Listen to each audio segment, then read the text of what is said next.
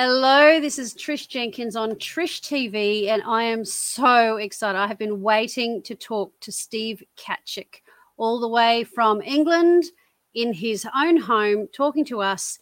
And we're going to be talking about resilience and overcoming adversity. So I want you to sit back and relax, grab your cup of tea if you haven't done it already, and uh, we'll get started. The strongest prison bars are in your head. Leaders and teams, it's time for a jailbreak.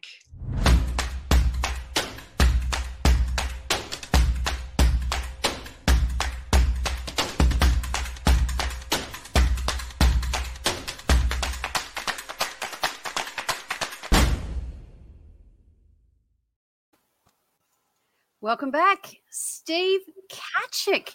I'm so thrilled that we met, and we met online in, in one of the groups that uh, where, where, speakers are, and and I I heard a little bit about your st- not just what you do because you're extremely talented and professional in what you do, but when you mentioned to me some of the things that that you had been through, and I guess you know we don't go through life unscathed. Things things, no. things happen, but you touched on a couple of things, and and you were not self pitying. You were but you were not cold about it and uh, you just had a warmth that I thought, no wonder you're good at talking to people about communication and about how you know doing it with compassion and with tact and and giving like that excellent customer experience, which we all value.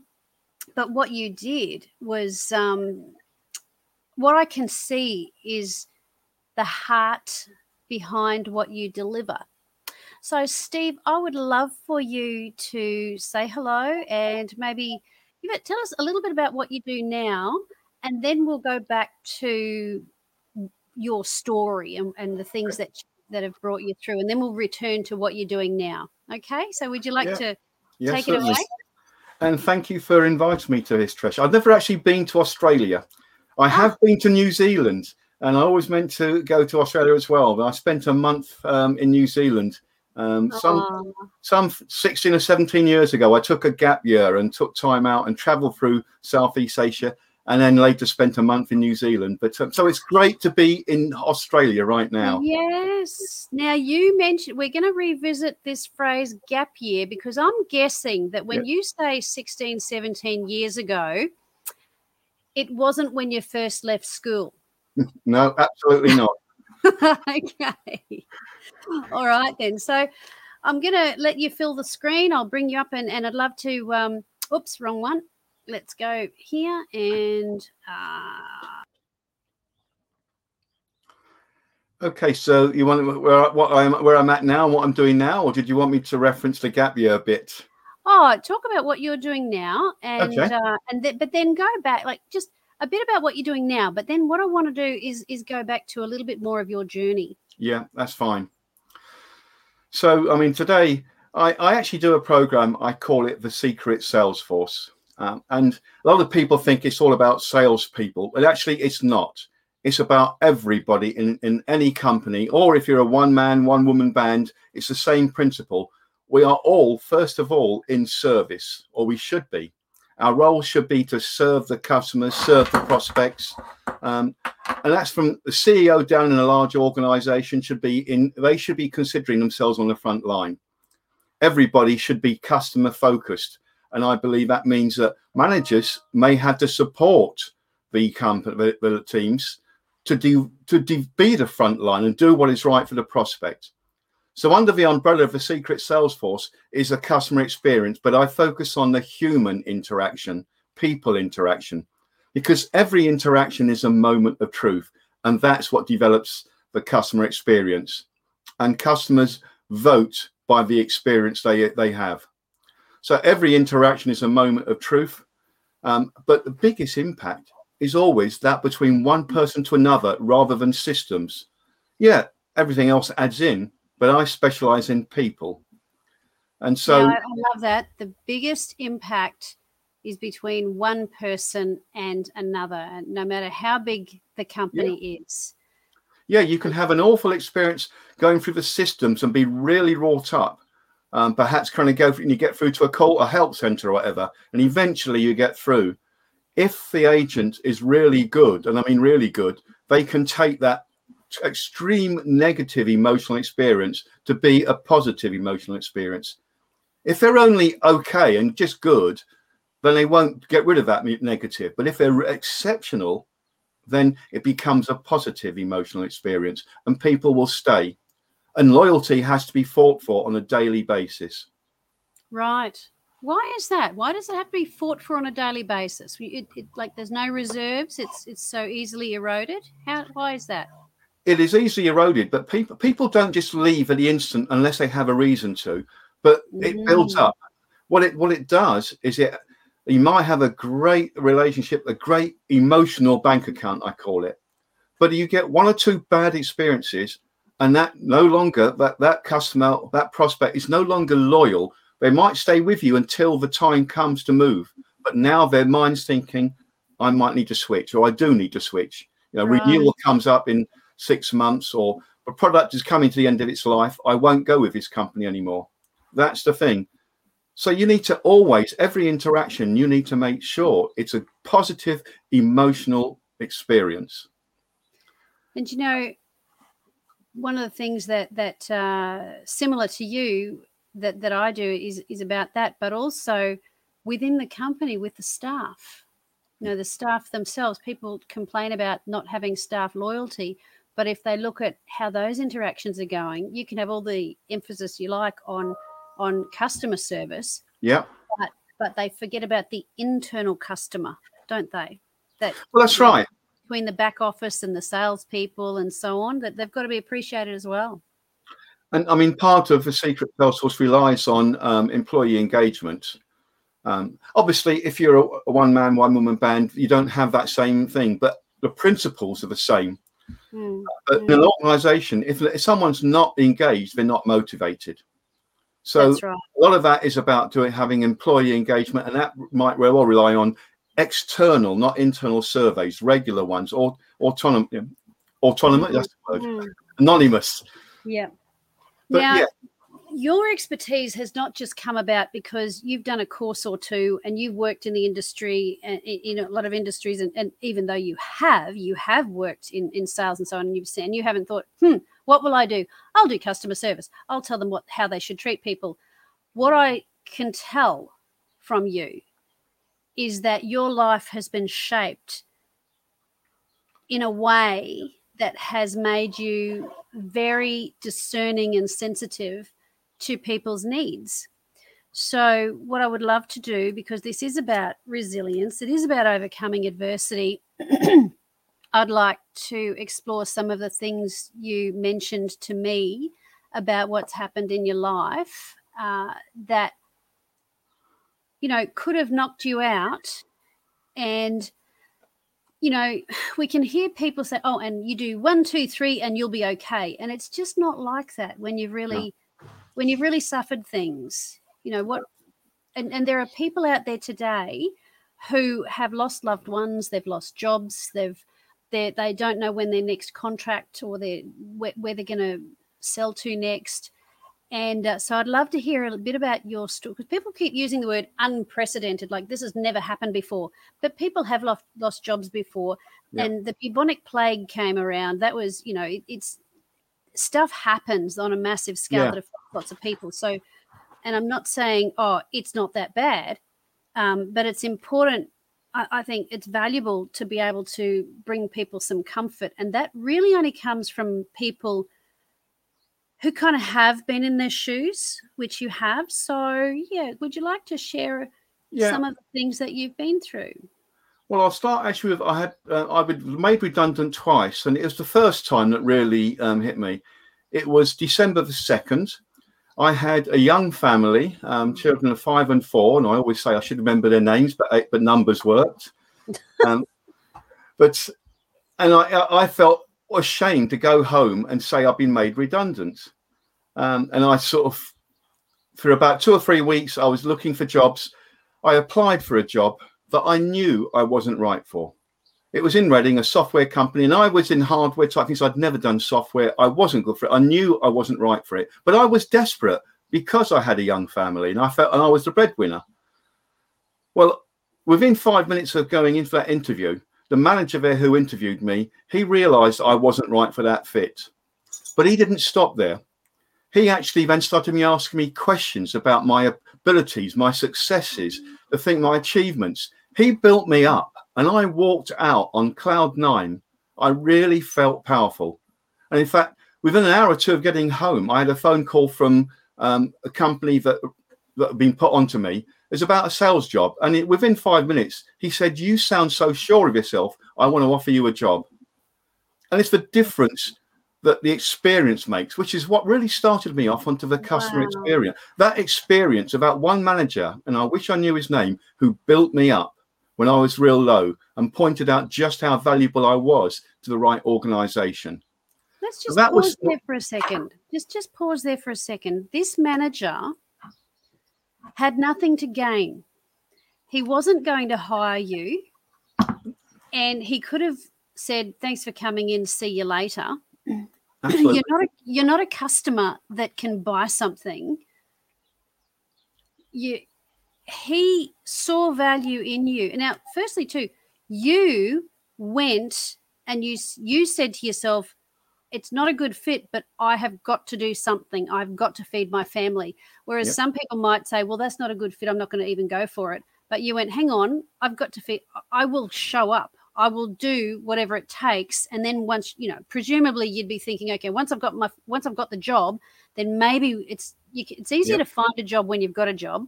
Then yeah. maybe you can find something else. You, you didn't just say, oh, nah, and then that because you would have missed that opportunity and that person had compassion on yeah. you and, and wisdom and he could see value so he went to the effort not just of talking to you but did he contact that other company and get them to call you or, or was that no no no the other company the company called me because i had gone through recruitment agencies and okay. they put this company onto me and they yep. just happened to phone me an hour or so after i got home from this interview so I, wow. I never really realized wow I'd never thought of it that um, I just showed up. I, when you when you're desperate, you do what you have to do.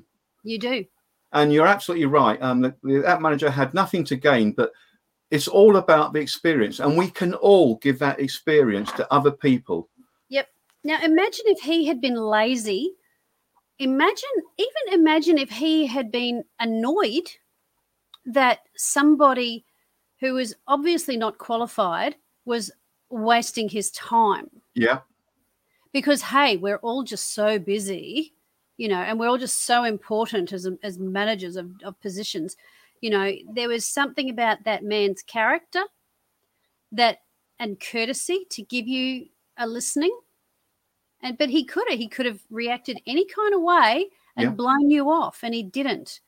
So there's that's just that's true. It's it's mine. Two things come to me. One is that you you made yourself get out there, but but on the other foot was that this we can be like that person.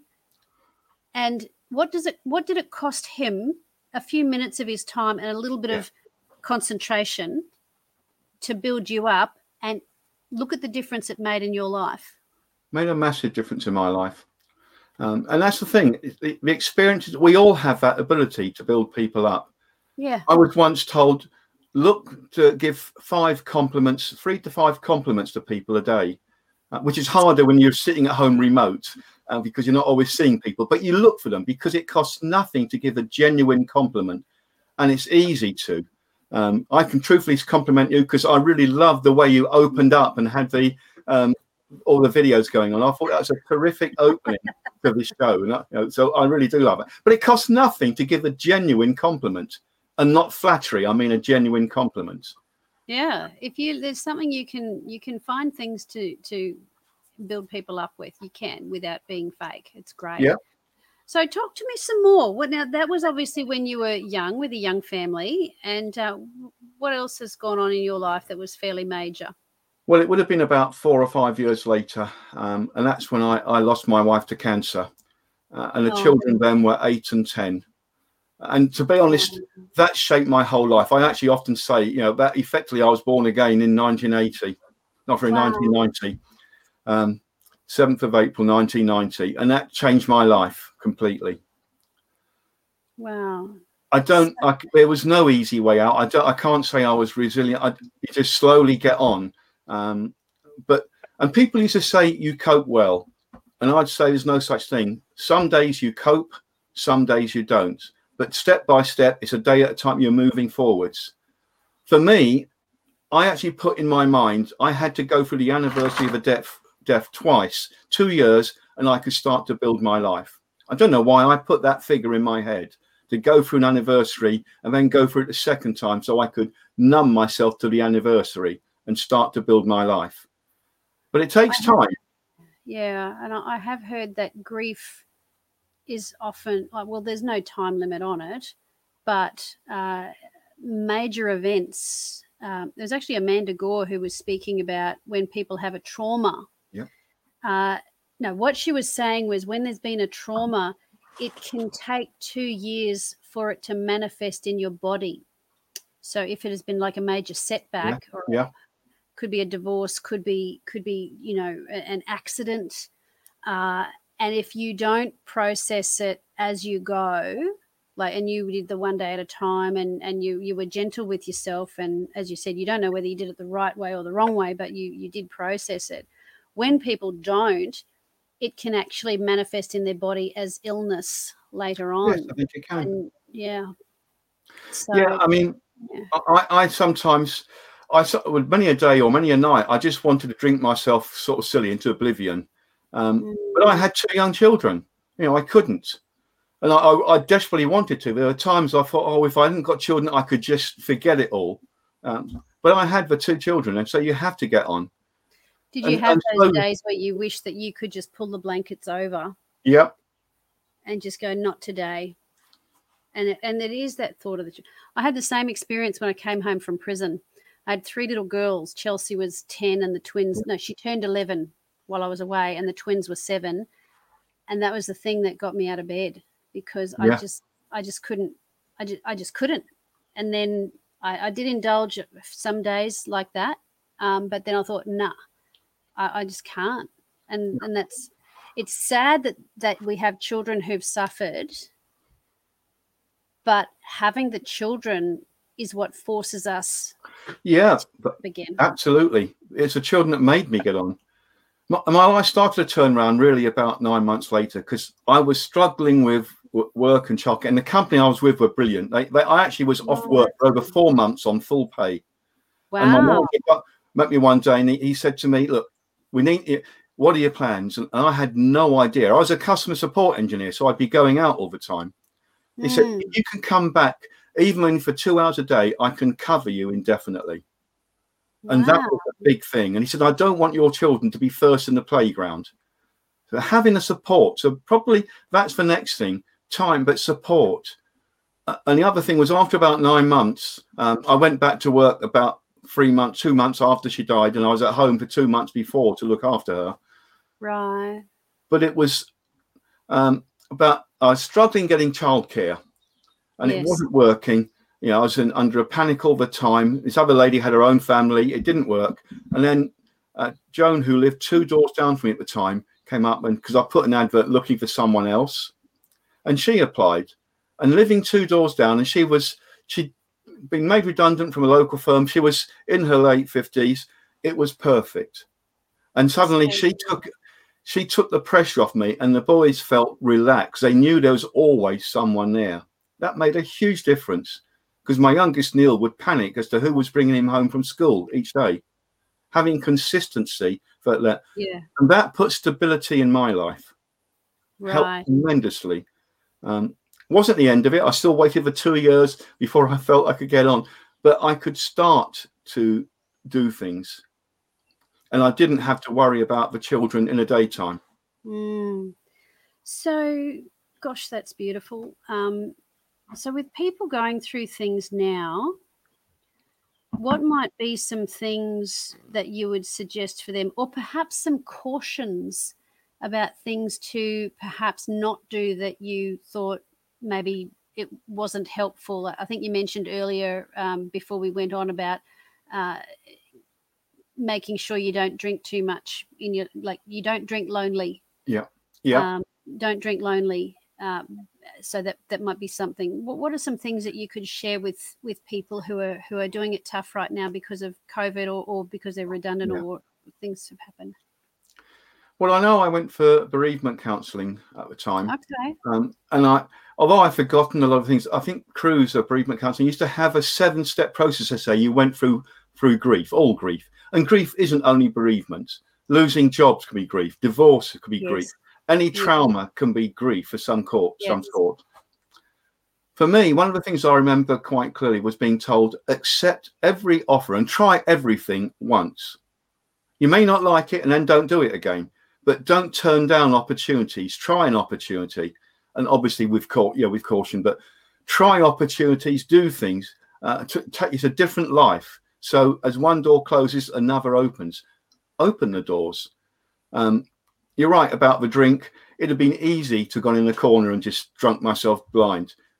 I couldn't because of children. Even at night, if there's an emergency, I couldn't then go out and drive. It was only That's me. Right. So yeah. I would drink occasionally but um, not much. Uh, what other things? I think it's the acceptance, in so much as there's a phrase, you know, Lord, help me to um, change the things I can, accept the things I can't, and have the wisdom to know the difference. The serenity prayer, yeah. And really, sometimes you have no choice but to accept. You may you'll have those feelings, that shock, but you have to accept. You can't change it. Um, and that's the thing. And I think with bereavement versus divorce, because I used to go out later on with a lot of single people, only because I think, as I mentioned to you earlier, when you when I was bereaved, I would all my old friends were married, so they'd invite me to things. There'd be like five or six couples and Steve, and that would always happen. And Steve, and I was the odd one out, and everyone felt sorry for me, and it's condescending. So I had mm. to go out and meet new people in similar situations to me, in as much as they might have been single for whatever reason. Not to go out, in fact, I didn't go out with anyone for about four years, but more to be in a group company that felt um, the same, because that's what rapport is. People like people like themselves. So, yeah, mm-hmm. join other activities, join other groups, do other things, accept what you have to accept, and don't and don't change what you can't. Now, for people currently, now where I am, it's not so much locked down, but where you are, it's still fairly locked down. That right now, yes, we're in total lockdown. Right. So where you can't go out and socialize in a say a singles group, uh, would you suggest online groups? Yeah, I do. I do a lot online actually. It keeps me going. Um, partly for the business, um, I am I belong to two Toastmasters clubs, which is nothing to do with in, in the UK. Toastmasters can be red coated MCs, but internationally, Toastmasters International is a, a communication and leadership group, and it's effectively it's not a charity, but it's a non-profit uh, in many ways. I belong to two groups. So I go to other other regions as well. I belong to the Professional Speaking Association and attend right. one or two meetings a month. So I'm probably going to about five or six sort of speaking type meetings a month. Mm-hmm. Um, I so, join other organisations, yeah. but yes, yeah, I've got so to say that I, my my passion when I learned after I lost my wife, I took up dancing. I do a lot of rock and roll or Lindy Hop, um, and I started that way back in nine, 1991. I really miss not going out socializing and dancing. I love the music. Sure. Rock and roll yeah. gets my feet tapping, swing gets the moves going swing music. I miss that. Um, yes. So the only other thing are the occasional Zoom groups, quiz group I go to once a fortnight from people who go to rock and roll. Yeah, yeah. Oh, that's good. One of the things that um, people people say is, oh, but it's you know it's not the same. The intimacy, you know, the the fellowship is not the same online. But really, in some ways, it can be more intimate because you don't have the distractions of you know the coffee shop and the noise and the kid crying and the this going on and that sort of stuff i've got a girlfriend who is is single and uh, she's at home with a couple of cats now now she, like her adult contact contact was at work yeah. and then she had to work from home and there was no other human at home So she and I would have lunch sometimes in her because she had to work yeah. at home. So we had a lunch break where we just joined like this and just chatted, and it was just lovely. You know, so yeah. have a mindset that it's not going to work, but it actually can work. Oh, it can work, and it works a lot better for people who are perhaps more introverted. Um, yes, I'm yes. I'm a, I'm probably a, a little bit extroverted. I miss company, and I used to go and work in coffee shops frequently. I could spend half a day in a coffee shop with my laptop. Uh, but even in between lockdowns, I could go back in a coffee shop to spend an hour or so. I like just having company around me. but you're right, um, Zoom or anything else can work. Uh, for me, it's not as good, but it's it's the next best thing. Look, and you do what you can. Than, you know what? It's it's better than not doing anything. Absolutely.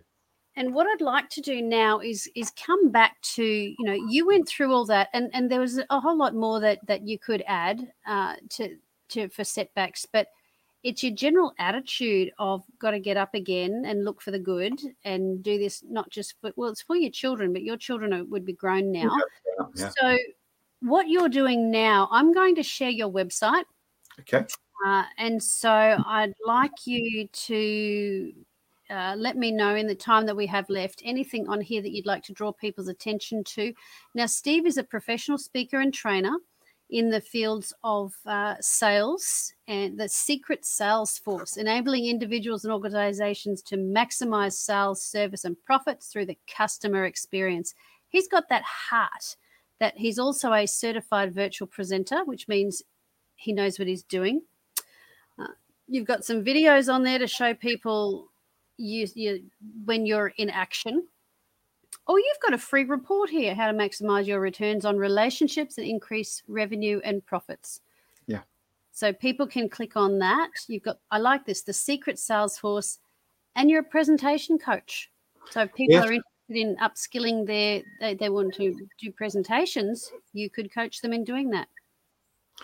Well, that's right. In fact, um, before I developed the Secret Salesforce, which now everything comes under that umbrella uh, that's um, being changed, everything comes mm-hmm. under the umbrella of the Secret Salesforce, right. which is focused on developing people, teams to be aware of everything. And that could be sales presentations, sales pitch, um, general communication for the teams. It's training for the managers to understand that in any organization, there are ambassadors, um, saboteurs. Almost all organizations have saboteurs, and the vast majority in the middle who are just, you know, neutrals, which can be good or just okay. But mm. good is the enemy of great. So the ambassadors mm. want to be exceptional. So that's what a secret sales force is based on. Um, you know, presentation coach or speech coaching, absolutely. In Toastmasters, I'm what's called a distinguished Toastmaster. So I've been here a long time and gone through the processes. Uh, and I find I just love um, presentation skills training and speech coaching because you can see the results very quickly. Whereas very most other training, it's more you see it over time. Hmm. Well, people can now. I've I've put your website across the bottom of the screen, and it's just it's Steve's name, Steve Catchick. Steve, yeah, SteveCatchick.com. Yep. So go there, and there's also if you this uh, yellow button up here is to contact Steve. Resources. Oh, you've got some free resources there, products. So look, uh, have a look at his website and contact him if it's uh, if it's something that you're interested in. Um, but what a great guy! This is the thing you you you can have something to offer, or you can put your heart in what you offer, and that's what I love about Steve and why we clicked so well. So my goodness, Steve Catchick, I'm so glad that we were able to have this chat. It's been wonderful to have you on all the way from the other side of the world. And uh, just, I love that you're such a great blessing to people that's not in professional sales or anything, but also in the workplace. So thank you so much for sharing your, your story with us. And thank you so much for inviting me into your home in Australia. Yes, I know. I should sh- well, it's nighttime here. Otherwise, I could have shown you outside and seen all the all the sunshine, and there's no snow there. anyway, one quick it. comment. Yes, I always yes. one quick comment is that today in the pandemic we're on, and we're doing almost everything online, and yep. the online impact is so important. Um, it's, it's about online executive presence. Every time you're online, if you're if you're in a business environment, you should be dressed appropriately. You should be professional. Your background should be at least respectable, because we're being invited into people's homes, and we need yeah. to respect that. Yes, take your undies off the wall behind you. So get you take your laundry out of the corner. Yeah, so, absolutely. Thank you, Steve. It's been just wonderful to chat with you. Thank you.